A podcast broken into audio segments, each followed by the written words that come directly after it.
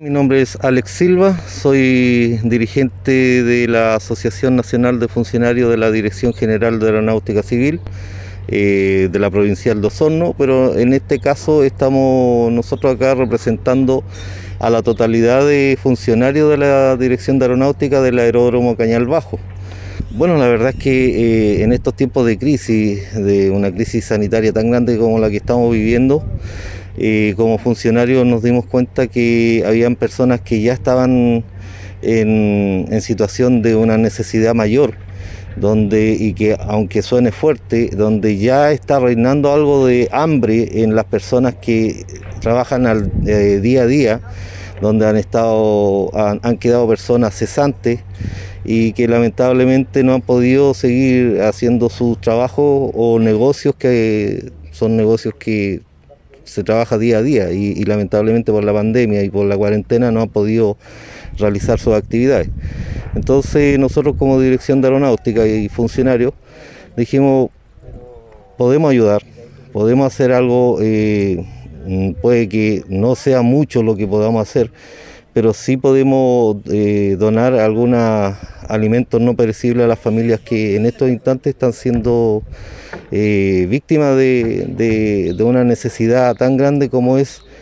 eh, su alimentación diaria. Así que gracias a Dios y gracias a nuestros funcionarios del aeródromo Cañal Bajo pudimos acopiar alimentos no perecibles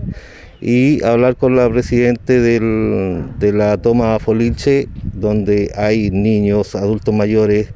que están pasando por necesidades y que nosotros podríamos ya dar un, un puntapié, se podría decir, o, el primer grano de arena para que ellos puedan eh, organizar alguna olla común, que es lo que se está pidiendo. Ahora, a las autoridades nosotros le hacemos un llamado responsablemente que trabajen junto a, los diferentes organismos sociales que se están formando en estos tiempos. Está la Mesa Unidad Social, la Mesa Social, está el Observatorio de Derechos Humanos de, Osorno, eh, está la Corporación Pilmaiquén, donde todos tenemos la la intención de trabajar en conjunto con las autoridades para, para soslayar un poco este, esta desolación que está sufriendo las personas de los campamentos, de las tomas, los, de más bajos recursos, los niños, las personas de la tercera edad, etcétera.